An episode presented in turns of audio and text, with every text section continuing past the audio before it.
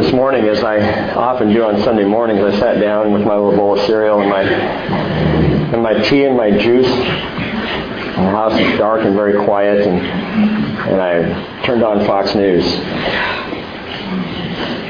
And I had to turn it off after a couple of minutes because they were um, the little ticker on the bottom was just ticking off thing after thing after thing. I won't even mention just the depressing, discouraging things in the world. And in the conversation that they were having, and actually it wasn't Fox, it was MSNBC because I flipped over there because Fox went to a commercial. And the conversation that they were having was about the value of swearing in the workplace.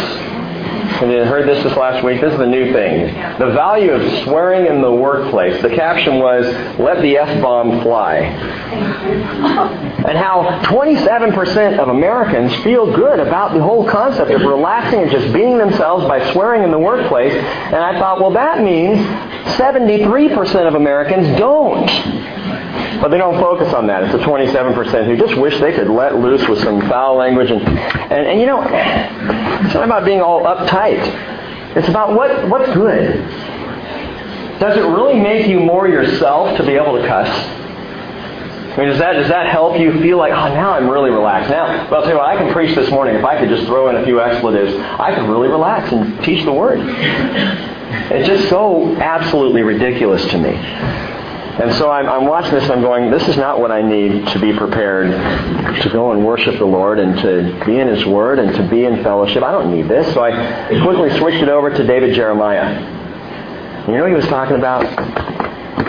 He was talking about Jesus. And everything changed. I mean, the whole room seemed to change for me. I just, I want to talk about Jesus in this world where things seem to be going from bad to worse and where we find ourselves in discouraging and distressing and difficult situations, I want to talk about Jesus. And I want to fix my eyes on Jesus. And truly, I've come to believe it's the only way. It's the only way Mike Chief could stand and say what he said to Les. It's the only way you walk through your wife being in such a state due to cancer, as you look at Jesus. It's the only way you ha- handle family and life situations and trouble and trials and struggles, which, by the way, we all have. You look at Jesus. You look at Jesus no matter how bad things may seem. And no matter how good things may seem as well. Because even in the greatest moments of your life, looking at Jesus makes it better. And I want to talk about Jesus. Let's pray for a moment and we'll get into our study and, and ask the Lord to bless and be with us. Lord Jesus, help us see you standing before us this morning in your glory. May we see and know more of the wonder of who you are. And Father, I know for some this morning they've come just excited and happy and, and things are good. And I pray just a, a blessing more joy upon joy in their lives. And Father, I know as, as happens every week, there are those who have come in with heavy hearts. Some, Father, this morning whose hearts are heavier than, than even many people know. And I pray that they will see Jesus and find strength and even find a joy that may not be expressed in goofy smiles or silliness, but a joy that is deep and real and eternal. A joy that exists in spite of external circumstances.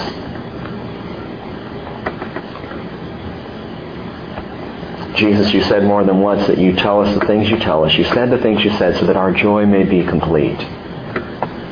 So we ask, would, would you, Lord Jesus, would you complete our joy this morning by showing us yourself? Help us to see you in Jesus' name. We pray and we worship and we reside this morning. Amen. 1 Samuel chapter 17 verse 1. If you'll just read along, I'm going to read the whole chapter. We're going to go through this whole story. It's a, a beloved story, very well-known story. Chapter 17, verse 1. Now the Philistines gathered their armies for battle. And they were gathered at Socoh, which belongs to Judah. and they camped between Socoh and Azekah in Ephes Damim. Saul and the men of Israel were gathered and encamped in the valley of Elah, and drew up in battle array to encounter the Philistines. The Philistines stood, stood on the one mountain on one side, while Israel stood on the mountain on the other side with the valley in between them. And then a champion came out from the armies of the Philistines named Goliath from Gath, whose height was six cubits and a span, which would be a minimum of nine feet two inches. He had a bronze helmet on his head, and he was clothed with scale armor, which weighed 5,000 shekels of bronze.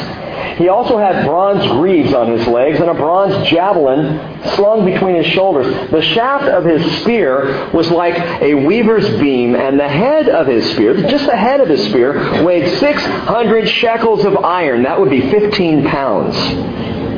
And his shield carrier also walked before him. That'd be a bummer of a job, wouldn't it? Be the shield carrier for Goliath. you know. And he stood and shouted to the ranks of Israel, and he said to them, Why do you come out and draw up in battle array? Am I not the Philistine? And you servants of Saul, choose a man for yourselves and let him come down to me. If he's able to fight with me and kill me, then we will become your servants. But if I prevail against him and kill him, then you shall become our servants and serve us. Again, the Philistine said, I defy the ranks of Israel this day. Give me a man that we may fight together. When Saul and all Israel heard the words of the Philistine, they were dismayed and were greatly afraid. Now David was the son of the Ephrathite of Bethlehem in Judah, whose name was Jesse. And he had eight sons, and Jesse was old in the days of Saul, advanced in years among men. The three older sons of Jesse had gone after Saul to battle. And the names of his three sons who went into the battle were Eliab the firstborn, and the second to him Abinadab, and the third Shammah, David was the youngest. Now, the three oldest followed Saul, but David went back and forth from Saul to tend his father's flock at Bethlehem. The Philistine came forward morning and evening for 40 days and took his stand. 40 days of challenge, 40 days of taunting. And Jesse said to David his son, Take now for your brothers an ephah of this roasted grain and these ten loaves, and run to the camp to your brothers. Bring also these ten cuts of cheese to the commander of their thousand, and look into the welfare of your brothers, and bring back news of them. For Saul and they and all the men of Israel are in the valley of Elah fighting with the Philistines. So David arose early in the morning. And he left the flock with a keeper, and took the supplies, and went as Jesse had commanded him. And he came to the circle of the camp while the army was going out in battle array, shouting the war cry. Israel and the Philistines drew up in battle array, army against army. Then David left his baggage in the care of the baggage keeper and ran to the battle line and entered in order to greet his brothers. As he was talking with them, behold, the champion, the Philistine from Gath named Goliath, was coming up from the army of the Philistines, and he spoke these same words, and David heard them all this tauntings and jeerings. And the men of Israel said, Have you seen this man who's coming up? Surely he's coming up to defy Israel. And it will be that the king will enrich the man who kills him with great riches, and will give him his daughter, and will make his father's house free in Israel. Then David spoke to the men who were standing by him, saying, Well, what will be done for the man who kills this Philistine and takes away the reproach from Israel? For who is this uncircumcised Philistine that he should taunt the armies of the living God? And the people answered him in accord with his word, saying, Thus it will be done for the man who kills him. Now Eliab, his oldest brother, heard when he spoke to the men, and Eliab's anger burned against David, and he said, Why have you come down? And with who have you left those few sheep in the wilderness? I know your insolence and the wickedness of your heart, for you have come down in order to see the battle. You just want to watch the Lord of the Rings. That's all you want, David. David said, verse 29, What have I done now? Which is a typical little brother thing to say. Was it not just a question? Just asking. And then he turned away from him to another, and he said the same thing, and the people answered the same thing as before. And when the words which David spoke were heard, they told them to Saul, and he sent for him. David said to Saul, Let no man's heart fail on account of him. Your servant will go down and fight with this Philistine. Well, Saul said to David, You're not able to go against this Philistine to fight with him. You're but a youth, while he has been a warrior from his youth. But David said to Saul, Your servant was tending his father's sheep when a lion or a bear came and took a lamb from the flock. And I went out after him and attacked him and rescued it from his mouth. And when he rose up against me, I seized him by his beard and struck him and killed him. Your servant has killed both the lion and the bear, and this uncircumcised Philistine will be like one of them, since he's taunting the armies of the living God. And David said, The Lord who delivered me from the paw of the lion and from the paw of the bear, he will deliver me from the hand of this Philistine. Saul said to David, Go, and may the Lord be with you. And then Saul clothed David with his garments and put a bronze helmet on his head. And he clothed him with armor. David girded his sword over his armor and tried to walk, for he had not tested them. So David said to Saul, I cannot go with these, for I have not tested them. And David took them off. He took his stick in his hand and chose for himself five smooth stones from the brook. And he put them in the shepherd's bag which he had, even in his pouch, and his sling was in his hand. And he approached the Philistine. Then the Philistine came on and approached David with the shield bearer in front of him. And when the Philistine looked and saw David, he disdained him, for he was but a, but a youth and ruddy with a handsome appearance, ruddy, red, red-haired. And the Philistine said to David, Am I a dog that you come at me with, me with sticks? And the Philistine cursed David by his gods. And the Philistine also said to David, Come to me, and I will give your flesh to the birds of the sky and to the beasts of the field. And then David said to the Philistine, You come to me with a sword and a spear and a javelin, but I come to you in the name of the Lord of hosts, the God of the armies of Israel, whom you have taunted. This day the Lord will deliver you up into my hands, and I will strike you down and remove your head from you, and I will give the dead bodies of the army of the Philistines this day to the birds of the sky and the wild beasts of the earth, that all the earth may know that there is a God in Israel.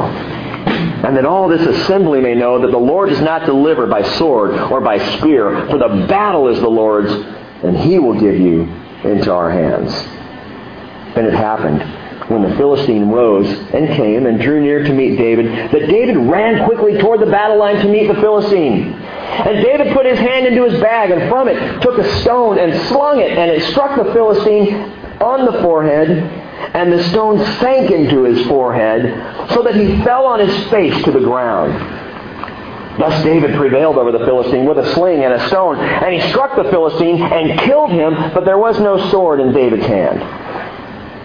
Then David ran and stood over the Philistine and took his sword and drew it out of his sheath and killed him and cut off his head with it. When the Philistines saw that their champion was dead, they fled. The men of Israel and Judah arose and shouted and pursued the Philistines as far as the valley and to the gates of Ekron. And the slain Philistines lay along the way to Sha'araim, even to Gath and Ekron. The sons of Israel returned from chasing the Philistines and plundered their camps. Then David took the Philistine's head and brought it to Jerusalem, but he put his weapons in his tent. Now when Saul saw David going out against the Philistine, he said to Abner, the commander of the army, Abner, whose son is this young man? And Abner said, By your life, king, I do, I do not know. And the king said, You inquire whose son the youth is. So when David returned from killing the Philistine, Abner took him and brought him before Saul with the Philistine's head in his hand.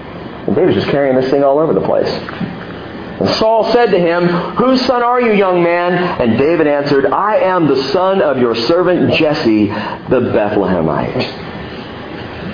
It's one of the greatest stories in the Bible.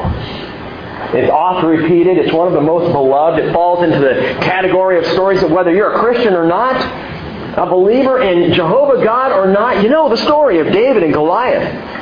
It's even part of our national culture. People talk about David and Goliath moments. Oh man, he was just like David against that Goliath enemy of his. You know, that, that business was kind of like Goliath against the little David. You know, that, that phrase is used. People think about David and Goliath probably the same way as think about Jack and the Beanstalk, which of course is a fairy tale.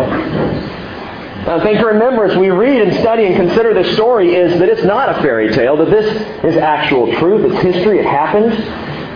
And as we read through the Bible, I take it literally. I believe it means what it says, and it says what it means. And so when we read this story, there was a nine foot two inch gargantuan guy named Goliath. He may have been taller, by the way. Some people think, may think he was up as far as 10, 11, 12 feet tall. Big guy. What a true story. David, this young man, had such bravado, such courage. And it wasn't empty courage either. It was all in the Lord. He believed God. He trusted the Lord. And when he went up to fight against Goliath, he had no doubt but that the battle was in his hands. It's a great story. It's got to rank in the top 10 stories, I think, in history. If you say, give some stories of history of fantastic things that have happened, many people will come up with David and Goliath. But how do you approach a story like this that we've all heard and known so well? I mean, I, I venture to guess that most of you, as of reading through these 58 verses, probably didn't hear anything new. You've heard this before. You've heard the story. You know about the five smooth stones and the sling and Goliath and his taunting. You, you've heard it all. So what do we do with this story? Volumes have been written about it. In fact, you could go today to a Christian bookstore and pick up something about facing or killing the giants in your lives. And that's what we do. We take the story and we want to have application for us today. And I was thinking about this over the last couple of weeks. In fact, when we were flying down to California a week and a half ago, I had my Bible open. I was reading through this on the plane and, and thinking it through, and going, you know, I've, I've seen this, I've read this, I know the story, and I know the application. I preached that sermon before, facing giants. How do we, like David, face the giants in our lives? Gang, we approach this story, and sometimes a lot of biblical stories, with a certain set of familiar assumptions because we've heard it before. And if we do that this morning, it's possible we may miss the deeper message, the real message, I believe, of the story of David Goliath. The real reason I think this story is in the Bible. Now, even by saying that I know I run the risk that some people may say, I don't agree with Rick at all. I think the real implications are how to face our own giants, and I think he was just wrong, and that's okay. I can live with you being wrong. But this story is not just about having a fresh approach. What we talk about this morning, and hear me on this, is not just trying to find a new spin for the old stories of Scripture. In fact, what we have intended and purposed to do from day one at the bridge is to read the Bible as it's intended to be read. And to understand each and every story, both in its historical context, its literal meaning, and also its purpose for being in Scripture. For the Lord tells fantastic and wonderful stories, but it's not just to tickle our ears. It's so that we may know Him better. So I pondered this and I prayed about it and I asked the question, how do I approach this vastly familiar subject, this so often applied subject? And what came to mind was ask the right question. Ask the right question. We tend to look at the story of David and Goliath from the perspective of what can I learn about David or from David about facing my giants. And we could spend quite a bit of time this morning talking about the giants in your lives the struggles, the temptations, the heartaches, those big things that you're facing. How do you, how do you fight those? We ask the question, how do I, like David, kill the giants before me? How do I face them with, with David-like courage? And that's not the right question. I believe the right question is not how can I be like David, but how is David like Jesus? That's the question to ask. It's the same question we've been asking since the very beginning of the bridge. Four years ago when we opened Genesis chapter 1, verse 1, the question is, where is Jesus in the story? Because the whole story is about Jesus. Psalm 40 verse 7, Hebrews 10 verse 7, Jesus says, Behold, I come, in the scroll of the book it's written of me, to do your will, O God. The scroll of the book is all about Jesus. It all points to Jesus. And every story, every verse, every scripture should lead us in the direction of the person of Jesus Christ. If it doesn't, then we're not asking the right question. How is David like Jesus? Revelation chapter 5, verse 5 tells us the lion that is from the tribe of Judah, the root of David, has overcome which is a powerful verse, the root of David. That is, Jesus precedes David. Just like the root precedes the plant, Jesus is the root of David. David comes from Jesus. Revelation 22:16 says, "I am the root and the descendant of David, the bright morning star," which blows my mind. He's not only the root of David, but he's also the descendant of David. Jesus says, I came before David. David came from me, and I came from David. That mind, make your mind just kind of pop a little bit? Oh, wow. Isaiah chapter 11 verse 10, speaking of the coming millennial kingdom, says that in that day the nations will resort to the root of Jesse. Not even David, now David's father, the root of Jesse, who will stand as a signal for the peoples, and his resting place will be glorious. So Jesus says, I'm the root of Jesse. The implications are obvious. Jesse came from Jesus. David came from Jesus. You came from Jesus who is the author and perfecter not only of your faith, but he is also the creator. Through him all things were created. And nothing has been created, the Bible tells us that, without him. All through Jesus. So he precedes everything. The nation of Israel in that time of the millennial kingdom will resort to the son of Jesse, the root of Jesse, in the same way that the nation of Israel resorted now to the son of Jesse, David, in our story before us, this epic story of David and Goliath, so one day all the nations will resort to the root of Jesse, who is Jesus Christ. The story is about Jesus. And so the question is again not how can we be like David, but how can how is David like Jesus? How do we see more of Jesus Christ in this life of David and in this particular story? So let's look at the story again this morning with this right question in mind. How is David like Jesus? I'm going to give you several things to jot down if you're a note taker, just to, to take note of. And you might want to even this week go back over chapter 17 and, and look for other clues and hints and pictures of Jesus because they're all over the place here. I'll give you just a handful. Back in chapter 16, verse 13, it tells us that Samuel took the horn of oil and anointed David in the midst of his brothers, and the Spirit of the Lord came mightily upon David from that day forward. Number one, number one, and how David is like Jesus. Number one, he was sanctified by the Spirit. David's exploits, his life, his power, the power for killing the lion, killing the bear, and then killing Goliath, came because he was sanctified by the Spirit of God.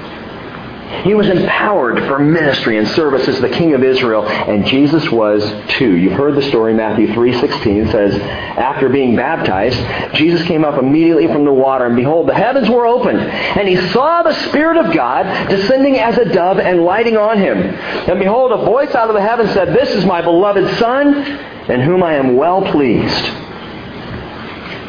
Now, we've talked a lot this year, in particular, about the Holy Spirit. So we got into Joshua several months ago. I think it was around this time last year, and we began looking at the story of Joshua and the people of Israel. We saw this, this type of them crossing the Jordan River, and that picture of, of the baptism of the Holy Spirit, and how the Spirit empowers us to live lives of ministry and lives of service before Him. And we've talked about the difference between the indwelling of the Holy Spirit, which the Bible tells us is available to all who believe. Specifically, Peter ties it to baptism. He says, Repent and be baptized, every one of you, and you shall receive the gift of the Holy Spirit. Not the gifts, plural, but the gift, the, the presence, the person, indwelling in your life. Acts 2.38, you can look that up. Where Peter says that's, that's a, a good anchor point for you. And if you haven't, by the way, been baptized, it doesn't necessarily mean that you haven't received the indwelling of the Holy Spirit, but you should do it anyway. I say it doesn't necessarily mean that because you go throughout the book of Acts and baptism isn't always before the giving of the Holy Spirit. Sometimes the Spirit comes before baptism. So it's not an exact science. God says, I'm going to do it my way. However, I decide to do it when I decide to do it. That's up to me, not you. Don't worry about it. But we do know that we receive the indwelling, the promised Holy Spirit. He says, I'm going to come and abide with you. And if you are a Christian today and you have given your life to Jesus Christ, you have the gift of the Holy Spirit, the indwelling Spirit of God. But there's also there's the indwelling of the Holy Spirit. There's also the baptism of the Holy Spirit, which all believers can receive, but not all believers have received. These power gifts described in several places in the New Testament. Romans chapter 12. 1 Corinthians 12 through 14. If you want to jot those down. Ephesians chapter 4. And even 1 Peter chapter 4. Where the gifts of the Spirit are talked about. Those gifts given for the purpose of ministry and service and witnessing. It's the difference of the Holy Spirit being in you and the power of the Spirit coming upon you. And I didn't understand that before. I'll tell you what brought me to that conclusion and that understanding. It wasn't an ecstatic experience, it was the study of Scripture. The Bible is very clear. The distinction is very obvious. But think about Jesus. For David was sanctified by the Spirit. Jesus was sanctified and empowered for ministry when the Holy Spirit came upon him at his baptism. That was when the power to do the miracles happened, was at his baptism. Well, wait, wait, you're saying that Jesus didn't have the power to do miracles before that? No, he didn't. I'll show you why in just a second. But the question I want to ask is when did Jesus receive the indwelling of the Holy Spirit? If he got the power of the Spirit, the Spirit come upon him in his baptism, what was the point in time when Jesus was indwelt by the Holy Spirit? I'll let you know it was a trick question. Because Jesus always had the indwelling of the Spirit. Because Jesus is, the, Holy Spirit is His Spirit. He can't be filled with who He is. He already is the Spirit of God in flesh.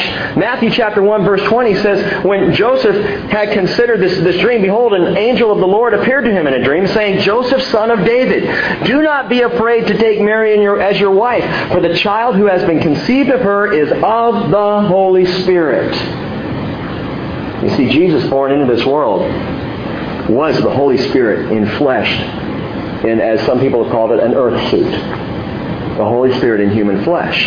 He didn't need to be indwelt by the Spirit because He is the Spirit of God. He was born, the Spirit of God in human flesh. Luke 135, the angel said to Mary, The Holy Spirit will come upon you, and the power of the Most High will overshadow you, and for that reason the Holy Child shall be called the Son of God. Which is why Paul can rightly say in Philippians 1 9, I know that these things will turn out for my deliverance through your prayers and the provision of the Spirit of Jesus Christ. Now, I just point this out again because I want us to be clear and understand who the Holy Spirit is, not what the Holy Spirit is. Because the Holy Spirit is not some vague power or force. The Holy Spirit is the Spirit of Jesus Christ as Paul refers to him. Peter wrote in 1 Peter 1.11 that the prophets of old were seeking to know what person or time the Spirit of Christ within them was indicating as he predicted the sufferings of Christ and the glories to follow. So when you read the phrase Holy Spirit in the Scripture, it's the Spirit of God. It's God's Spirit. It's the Spirit of Jesus. It's Jesus' Spirit. It's Him. And so while the Holy Spirit comes upon Jesus for power and ministry at his baptism, he already was the Holy Spirit walking in human flesh from the moment of his conception all the way up. Kind of solves the question, doesn't it, that people ask, well, when did Jesus really know that he was God? When did that really happen? You know, there's a whole last temptation of Christ in that movie that came out years ago that said he didn't figure it out until later on. When he kind of went, oh, I am the Messiah. He always knew. Are you saying he knew in the cradle? I think so. Could he verbalize it? Could he explain it? No, because he had emptied himself at that point. That's one of the amazing verses in Scripture. Again, we'll, we'll get there in just a minute, how Jesus emptied himself. And so David was sanctified by the Spirit of God. So Jesus, same thing, sanctified by the Spirit. Now, why would Jesus be sanctified by the Spirit? It's kind of silly. If he is the Holy Spirit, why would he need the Holy Spirit? Because remember, as much as Jesus existed to show us God, Jesus also existed to show us how we were to live as human beings. He's the perfect picture of God. He's also the perfect picture of the perfect man. How do I live filled with the Spirit in my life? Look at Jesus. He gives us that example. He shows us in his life. 1 Samuel chapter 17, verse 12. Interesting says, David was the son of the Ephrathite of Bethlehem in Judah, whose name was Jesse, and he had eight sons. David was the eighth son of eight sons. And we talked about this Wednesday night. Eight in the Bible is the number of new beginnings. God's doing a new thing with the rise of David to the throne, a brand new thing is going to happen for Israel, and that is a kingdom is born that is not limited to this earth. A kingdom is born that would be an eternal kingdom. Jesus Christ himself will one day sit on the throne of David, even in Jerusalem. And God will fulfill and keep that promise. So David, the eighth son of eight sons, was sanctified for God's purposes just like Jesus at the beginning, by the way, of his public ministry. At the beginning of his ministry, David was sanctified. At the beginning of Jesus' ministry, he was sanctified by the Spirit. Verse 13 and 14 of chapter 17. Going on since the three older sons of Jesse had gone after Saul into battle. The names were Eliab and Abinadab and Shammah. Verse 14, David was the youngest now the three oldest followed Saul. But David, verse 15, went back and forth from Saul to tend his father's flock at Bethlehem. Number two in your notes, not only was David like Jesus sanctified by the Spirit, David like Jesus was a shepherd out of Bethlehem. And I just love that picture. Especially as we get closer to Christmas and we think of one of my favorite old Christmas carols, the little town of Bethlehem. It was the birthplace of Jesus Christ. It was the birthplace of David first king and the last king of Israel, both born in the same place, both shepherds out of Bethlehem. Wait a minute, Rick. I thought Jesus was a carpenter. Okay, I'll give you that. He did have that vocation, that occupation. Before he began his public ministry, Jesus was a carpenter by trade, but Jesus was always a shepherd by heart. He said in John 10, 11, I am the good shepherd. He said the good shepherd lays down his life for the sheep. And the prophet Micah in chapter 5 verse 2 said, As for you, Bethlehem Ephrathah, too little to be among the clans of Judah. From you one will go forth for me to be ruler in Israel. His goings forth are from long ago, from the days of eternity. And verse 4, he will arise and shepherd his flock in the strength of the Lord. Just as the first King David was shepherd over Israel. So Jesus is the shepherd of his flock. And we are the people of his pasture gang. 1 Samuel 17, verse 17 says, Then Jesse said to David his son, Take now for your brothers an ephah of this roasted grain and these ten loaves, and run to the camp to your brothers. So Jesus, sanctified by the Spirit, shepherd out of Bethlehem, David and Jesus both were sent by their father to bring bread to their brothers. He was sent by his Father to bring bread to his brothers. Isn't that exactly what Jesus did? Why he came? John chapter 6 verse 57. As the living Father sent me, I live because of the Father. So he who eats me will also live because of me. This is the bread which came down out of heaven, not as the fathers ate and died, but he who eats this bread will live forever. Remember we sang this morning, I come down from the Father, Jesus said. Time for me to go back up. I was sent by the Father. David was sent by his father in this story to bring bread to his brothers. It's a picture of Jesus. Number four, Jesus also came seeking a treasure. And so did David. There's some language in here, and it's interesting. They kind of go back and forth. David keeps having this conversation. Two or three times he has the conversation in verse 25. The men of Israel say, Have you seen this man who's coming up? Surely he is he who is coming, he's uh, coming up to defy Israel. And it will be that the king will enrich the man who gives him, who kills him with great riches, and will give him his daughter, and make his father's house free in Israel. And the next few verses is David going back and asking them to clarify this. Well, you're saying there's some treasure involved in this thing. You're saying whoever kills Goliath, he, he asks again, so what happens? So if someone kills Goliath, the king's going to give him riches, riches and, and, and his daughter and, and his father's house is going to be free? Yeah, that's what we're saying. These guys were saying over here that if, if someone kills Goliath, their riches and daughter and, and father's house will be free. Is, is that true? Why is David clarifying this? Because he's seeking something here, gang. He's realizing there's some reward to be had here. Oh, see, that totally messes up uh, David's motives. I thought his motives were just about going and, and, you know, glorifying God. Yeah, they were. But there was treasure involved too. There was something in it. And he saw that, and so did Jesus. Three things were offered to the man who would kill Goliath an inheritance of riches. You kill Goliath, you're going to get an inheritance. Jesus came seeking that inheritance was part of what he was doing. Isaiah 53 verse 11 says, As a result of the anguish of his soul, he will see it and be satisfied. By his knowledge, the righteous one, my servant, will justify the many as he will bear their iniquities. Therefore, God says, I will allot him a portion with the great, and he will divide the treasure with the strong, because he poured himself out to death and was numbered with the transgressors, yet he himself bore the sin of many and interceded for the transgressors. I'm going to give him an inheritance that is huge.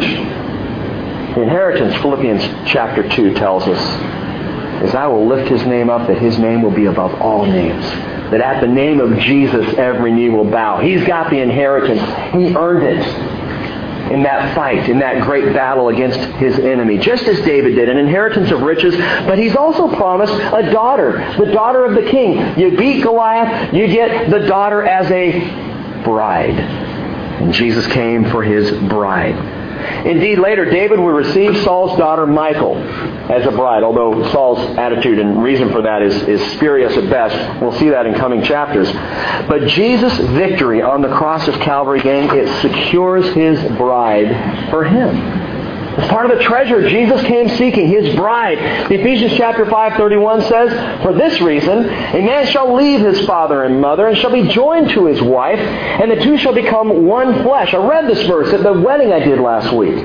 It's the whole one flesh thing, husband and wife thing. But you know what? That chapter has nothing to do with husbands and wives. Or you can pull out some application about how husbands are to treat wives and wives their husbands. But Paul says at the end of the chapter in verse 32, this mystery is great, but I'm speaking with reference to Christ and the church. You see what Paul does there? He's asking the right question. The marriage thing? Well, sure, it's about marriage, but it's also about Jesus. If you're asking the right question, what does marriage say about Jesus? It's Jesus and the church. He came looking for his bride. And Revelation 19:7 says, "Let us rejoice and be glad and give the glory to him, for the marriage of the Lamb has come, and his bride has made herself ready." Do you realize what this means? You're his treasure. The treasure Jesus came seeking in this world is you. It's me. Now, I've said it before, it's a little difficult for us men, us guys, to get our, our, our minds around this idea of being the bride. Not easy to think of myself, I like, I can do groom okay, I can think that that way, but for me to be the bride, I just can't even imagine picking out the dress, you know, shopping for the flowers and all that stuff.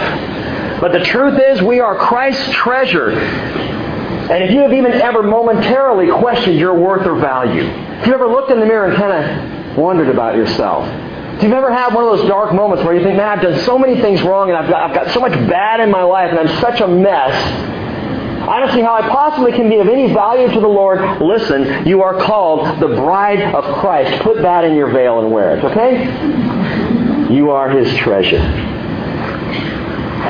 David got this, these riches. He, he, he got the bride Jesus, same thing. And Jesus also says David would, would the, the, the, victor would make his father's house free in Israel. And this amazes me. It's freedom for the father's household. David investing Goliath was assured freedom for the household of Jesse, his father.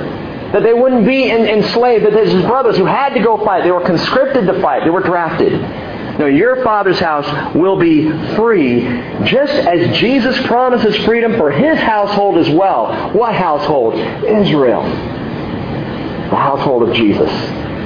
Isaiah 11 verse 10 says, In that day the nations will resort to the root of Jesse, who will stand as a signal for the peoples, and his resting place will be glorious. Then it will happen on that day that the Lord will again recover the second time with his hand the remnant of his people Israel. The victory of Jesus, like the victory of David, secures freedom for his household. Freedom for Israel, which is why the angel said to Joseph in Matthew 1:21, "You shall call his name Jesus, for he will save his people from their sins." I read something interesting. Have to come back to this in the future study sometime. I was reading it over this weekend about the Sermon on the Mount and the fact that the Sermon on the Mount was not spoken to Christians. Wait a minute, that, those three chapters are like our banner, aren't they? You know, we're the city on the hill, right? Jesus was speaking to Jews. Jesus was giving the Sermon on the Mount as a call to Israel. Now there's great application for you and for me as Christians that we can draw out of it. But the substance of the Sermon on the Mount is a it's a Jewish sermon. Sometime we'll come back and look at that. We don't have time this morning. But David, like Jesus, was sanctified by the Spirit. He was a shepherd out of Bethlehem. He was sent by his father to bring bread to his brothers. He came seeking a treasure, that inheritance, the bride, freedom. But there's more. For David, like Jesus, was number five, I think, in your notes, if you're keeping track, number five, scorned by his brothers. Look at verse 28. Eliab, his older brother, heard when he spoke to the men, and Eliab's anger burned against David, and he said, Why have you come down? And with whom have you left those few sheep in the wilderness? I know your insolence and the wickedness of your heart, for you have come down in order to see the battle. But David said, What have I done now?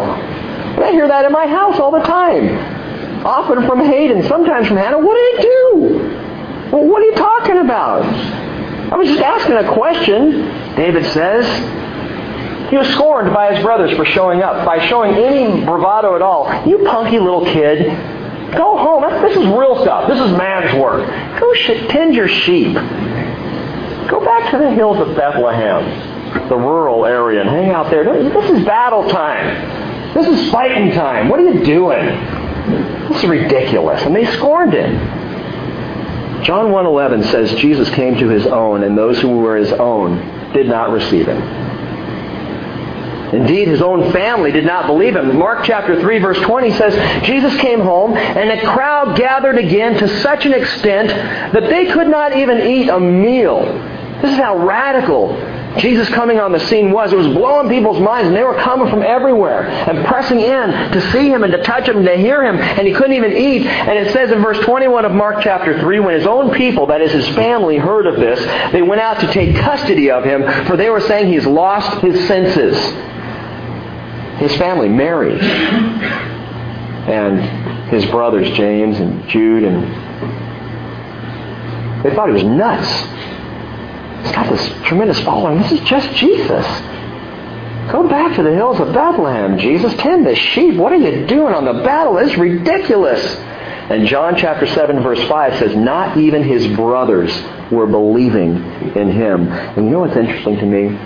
We have two letters written by brothers of Jesus in the New Testament. Book of James. It's not written by James the Apostle. It was written by James, the brother of Jesus. And the book of Jude. Written by Jude, the brother of Jesus. But they will not claim their place as his brothers in their books. Both of them refer to themselves, James chapter 1 verse 1 and Jude chapter 1 verse 1, as bond servants of the Lord Jesus Christ. They didn't believe him when he was walking in the flesh, but after the resurrection, they believed. They so believed that they considered themselves bondservants of their brother. And they wouldn't even claim that relationship of brother. The scorn was transformed into servitude, and later David's brothers would serve under his rule. Later, Jesus' brothers would serve under his rule as well. Scorned by his brothers. Number six. Number six. Strengthened by experience. Look at what happens with David. Verse 34, he tells Saul all about how he was tending his father's sheep. And a lion or a bear came and took a lamb from the flock, and he went out after them and attacked him and rescued it from his mouth. When he rose up against it, I seized him by his beard, which I think is really cool. Can you, can you get that picture in your mind? This is how close David is to the mouth of the lion. He grabs the mane and kills it. I mean, face to face with the hot, stinky breath of the lion you know. I mean, he's right there. Yeah. And same thing with the bear. I grabbed his beard. I know bears have beards. I don't know, grabbed his ear or what, but kills him. David was prepared for the battle with Goliath long before it happened. He wasn't an inexperienced, ruddy little youth. Ruddy, yes. Youth, yes. Not inexperienced. He had been strengthened and prepared for this fight ahead of time. He explains all this to Saul. This is partly where David's courage come, came from. God had given David opportunity to learn courage. Now, do you think when he first saw the lion dragging off the lamb that David jumped up and went, Ho! ho, Kill the lion! I don't think so. Probably like you or me freaking out, but he's got to do something. He's got to save the little lamb and rushes out, and the fight happens. The next thing you know is covered with blood, and, and, and, the, and the lamb skips off. And what happened? Wow. And then when the bear came, a little bit stronger, just a little. because he fought the lion. I can, I can do this. I can fight this bear. Now when he sees this big idiot named Goliath standing there, piece of cake. I can take him. I've taken wild animals before. He was strengthened by his experience. He had experienced God in the most powerful of ways. And so Jesus' own ministry did not happen until he had been strengthened by experience. Now, this is some of the wild, radical stuff about Jesus.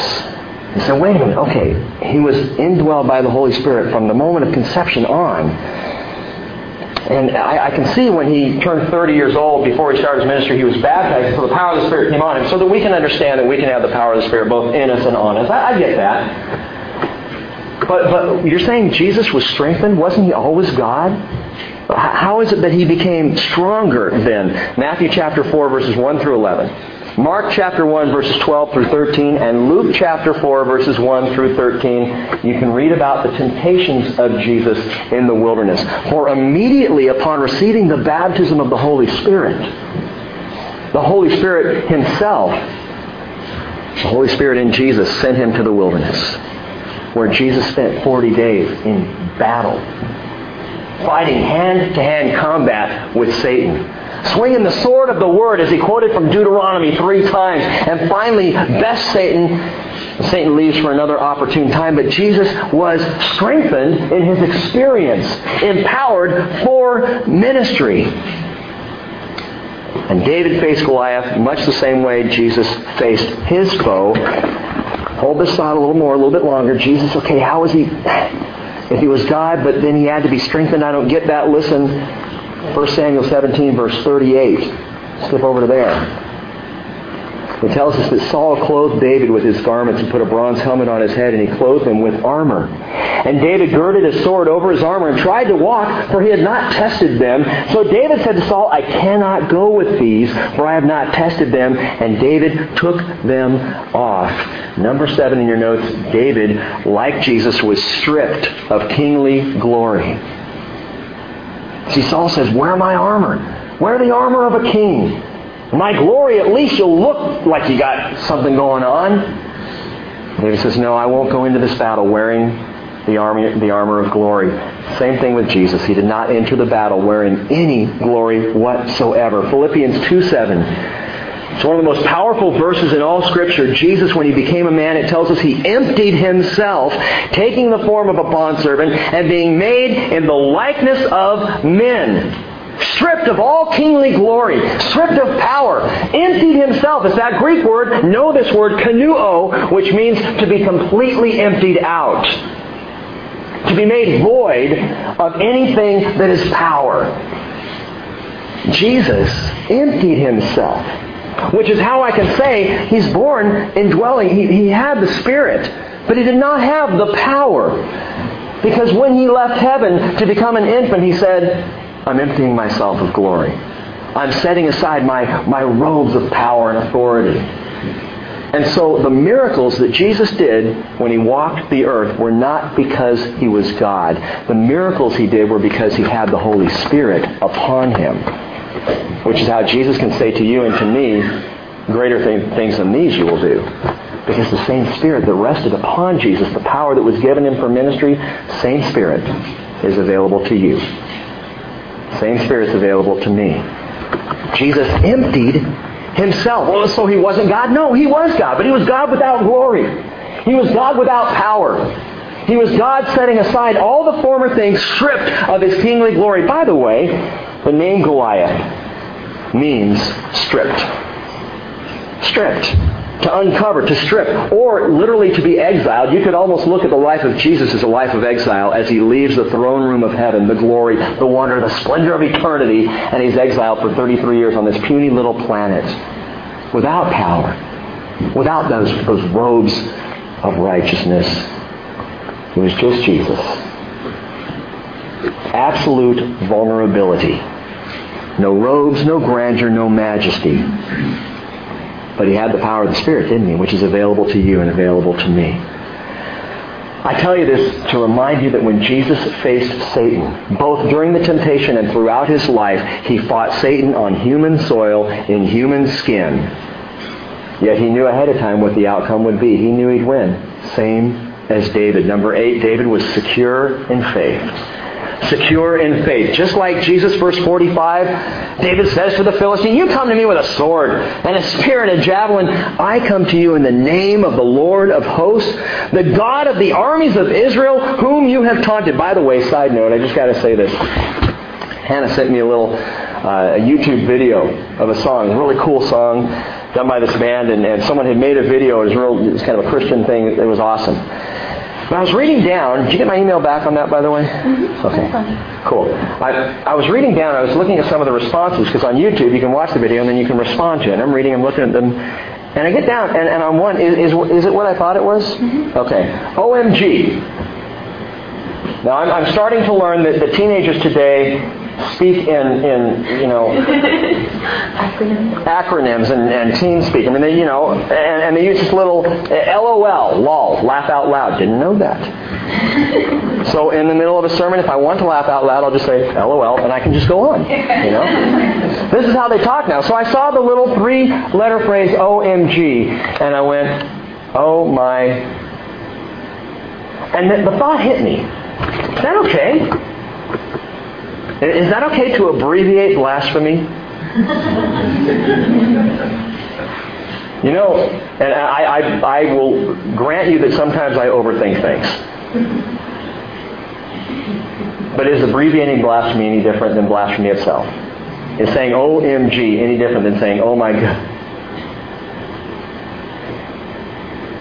It's interesting to me that David says, I come to you in the name of the Lord of hosts. I come to you in the name of God. Whereas we live in a, in a world where people come to us in the name of God all the time, but there's no power. Because it's blasphemy. Because it's taking that powerful, wonderful name and reducing it to a catchphrase. Well, David didn't think of it as a catchphrase. He didn't see Goliath and go, OMG. He said, I come to you in the name of God, and I come to fight, and I'm going to take you apart, dude. I'm going to cut off your head, which cracks me up because he had a slingshot and five stones. How are you going to cut off his head? With one of those smooth stones? I mean, that's going to take a lot of sawing. But he knew, he knew, and the power of God was with David. And does that not sound like the heart of Jesus, who on betrayal night said in John 16, 33, These things I've spoken unto you, so that in me you may have peace. In the world you have tribulation, but be of good cheer. I have overcome the world. Jesus, I read the story. That night, they, they, they, crucified you. They took you out and beat you, and the next morning they hung you on the cross. I know you didn't overcome.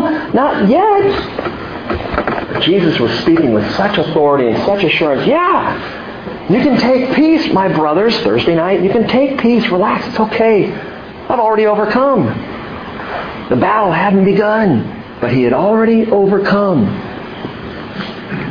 Jesus was so secure in that faith. David was secure in that faith. And again, when you're facing those tough times and when those giant problems do come up, don't consider how you can overcome them. Don't think about how you can face them. How, like David, if I do this, this, this, or this, I can face my giants. No, you consider how Jesus faced his giant and won for you how he is the victor, how you stand with the victorious Jesus Christ, and you don't have to worry about how to face my giants. You just call on the name of Jesus Christ and you will be saved. Jesus has overcome the world. Listen once again now to the rest of the story as we finish up verse 48. Then it happened when the Philistine arose and came and drew near to meet David that David ran quickly toward the battle line to meet the Philistine. He didn't hang back on, hey, how am I going to do that? He just took off running. Woohoo! Time to conquer. And off he goes. David put his hand into his bag, took out from it a stone. He's on the run. He's grabbing the stone. He puts it in the sling. He slings it and struck the Philistine on his forehead, and the stone, I love this, sank into his forehead. It was graphic. This would play really well on the big screen. And so he fell on his face to the ground. And David prevailed over the Philistine with a sling and a stone. And he struck the Philistine and killed him, but there was no sword in David's hand. Then David ran and stood over the Philistine and took out his sword and drew it out of its sheath and killed him a second time, killed him and cut off his head with it. And the Philistines saw that their champion was dead and they fled. Down in verse 54, David took the Philistine's head and brought it into Jerusalem. But he put his weapons in his tent. Verse 57, David returned and says he came to Saul with the Philistine's head in his hand. I mean, he's carrying this thing like a trick or treat basket. I mean, he's walking around with this thing. You know, the head of this monster Goliath. Swinging him by the hair. He's got him right there. Just cracks me up. And I want you to think about this. Goliath's sword was not a little thing. Goliath's sword is probably, by the way, the same weapon referred to as a spear back in verse 7. Was 600 shekels of iron, 15 pounds, just the head, just the tip. And David gets a hold of that thing and whack! Chops off the monster's head. And David said he was going to do it, and it's something he could not have done with a sling and five stones. He knew ahead of time. He knew ahead of time. Listen, he knew ahead of time he would use Goliath's sword against him, just like Jesus. If you're taking notes, number nine, the sword of the enemy was the weapon of choice. The sword of the enemy was the weapon of choice used against the enemy as David would come to Goliath. Goliath came with a sword thinking, I'm going to chop off his head. And David took the same sword, that implement of the enemy, and he killed him with it, which is what Jesus did. Satan said, I'm coming at Jesus with a cross. And I'm going to chop off his head. I'm taking him out with this is my weapon, it's a Roman cross. What a great brutal weapon. That's the one I'm going to use. And he brings the weapon to kill Jesus, and it became Jesus' weapon of choice to save his people. It's always how it works, by the way. What Satan means for harm, God can use for fantastic things. Jesus said in John 3:14 as Moses lifted up the serpent in the wilderness even so must the son of man be lifted up so that whoever believes in him will have eternal life. Colossians chapter 2, I love this. Verse 13, when you were dead in your transgressions and the uncircumcision of your flesh, he made you alive together with him, having forgiven us all our transgressions. How'd you do that, Jesus? having canceled out the certificate of death consisting of decrees against us, which was hostile to us, he has taken it out of the way, having nailed it to the cross. And listen to verse 15. When he had disarmed the rulers and authorities, he made a public display of them, having triumphed over them through him. David wandering around with the head of Goliath, public display of the humiliation not only of Goliath the enemy, but of all the Philistines. Look at what we got here. Now think about this. The cross cut off the head of our enemy. And in so doing, Jesus, and we should take great courage and joy in this and faith in this. Jesus made a public display of Satan, our enemy, through the cross. Using the very weapon the enemy meant for harm against Jesus, he used to make a public display of the foolishness, the ridiculousness of Satan. And it takes us back to one of the very earliest prophecies that we even have on record, Genesis 3.15, that says what? He shall bruise your head the cross bruises the head of the enemy. By the way, that word bruise in the Hebrew is shuf, and it literally means to break or snap off. He's going to break your head, Satan. I really like that. I take great comfort in that. How is David like Jesus?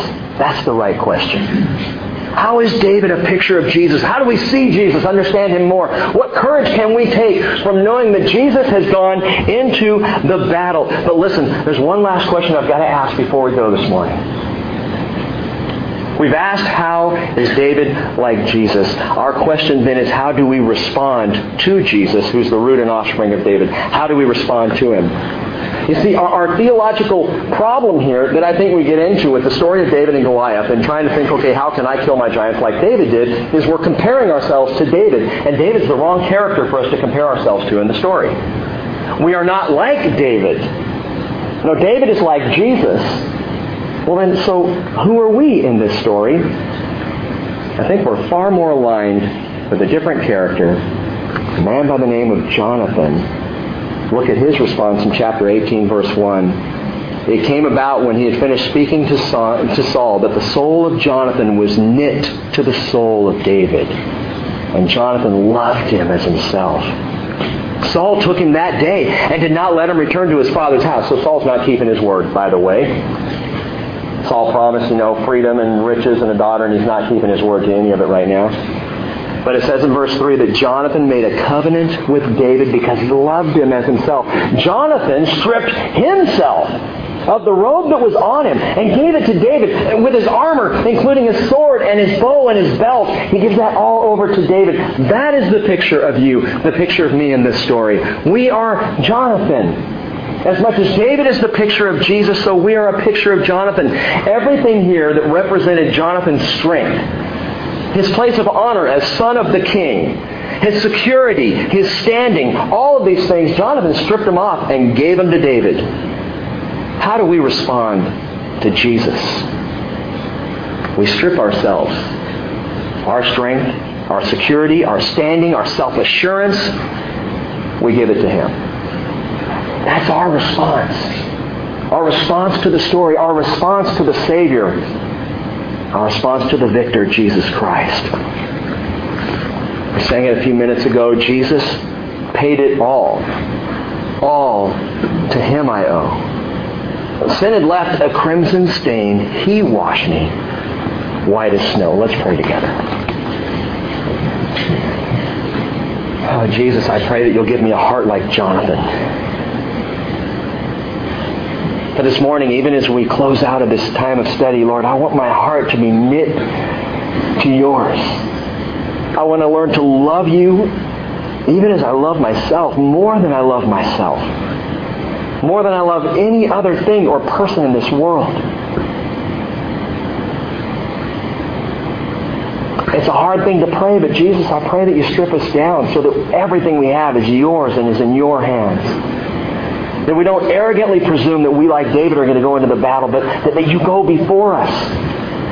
And we knit ourselves to you, heart to heart, spirit to spirit, to walk under your covering and your protection and your glory and grandeur and greatness that you literally earned, Lord Jesus, on the cross. Would you knit ourselves closer to you? Father, I pray if there's anyone this morning, whether it's in this service or the next service, who have not truly given their hearts to you, Jesus, there would be such conviction today that that would happen. And if that's you this morning and you want to be tied to Jesus, maybe in a way you never have before, I invite you to join me in prayer and just ask Him. Just pray in your heart to the Lord. Lord Jesus, I'm a sinner and I need your forgiveness and I confess it to you. And I believe that you are the Christ, the anointed one, the Son of the living God. And I believe that you went to the cross and you died in my place but that you turned that weapon around and you resurrected three days later. And I ask you now to be my Lord and be my Savior. Enter into my heart and my life. Lord Jesus, I would add this in this fellowship. There continue to be battles. And we continue to wonder how we can possibly face these huge looming giants, giants of cancer, giants of family distress, giants of financial struggles and difficulties. Perhaps, Father, we need to understand. We don't have the power to face these giants, but Jesus does and has. So I ask you to increase our faith in our Lord Jesus Christ, and it's by his name we pray. Amen.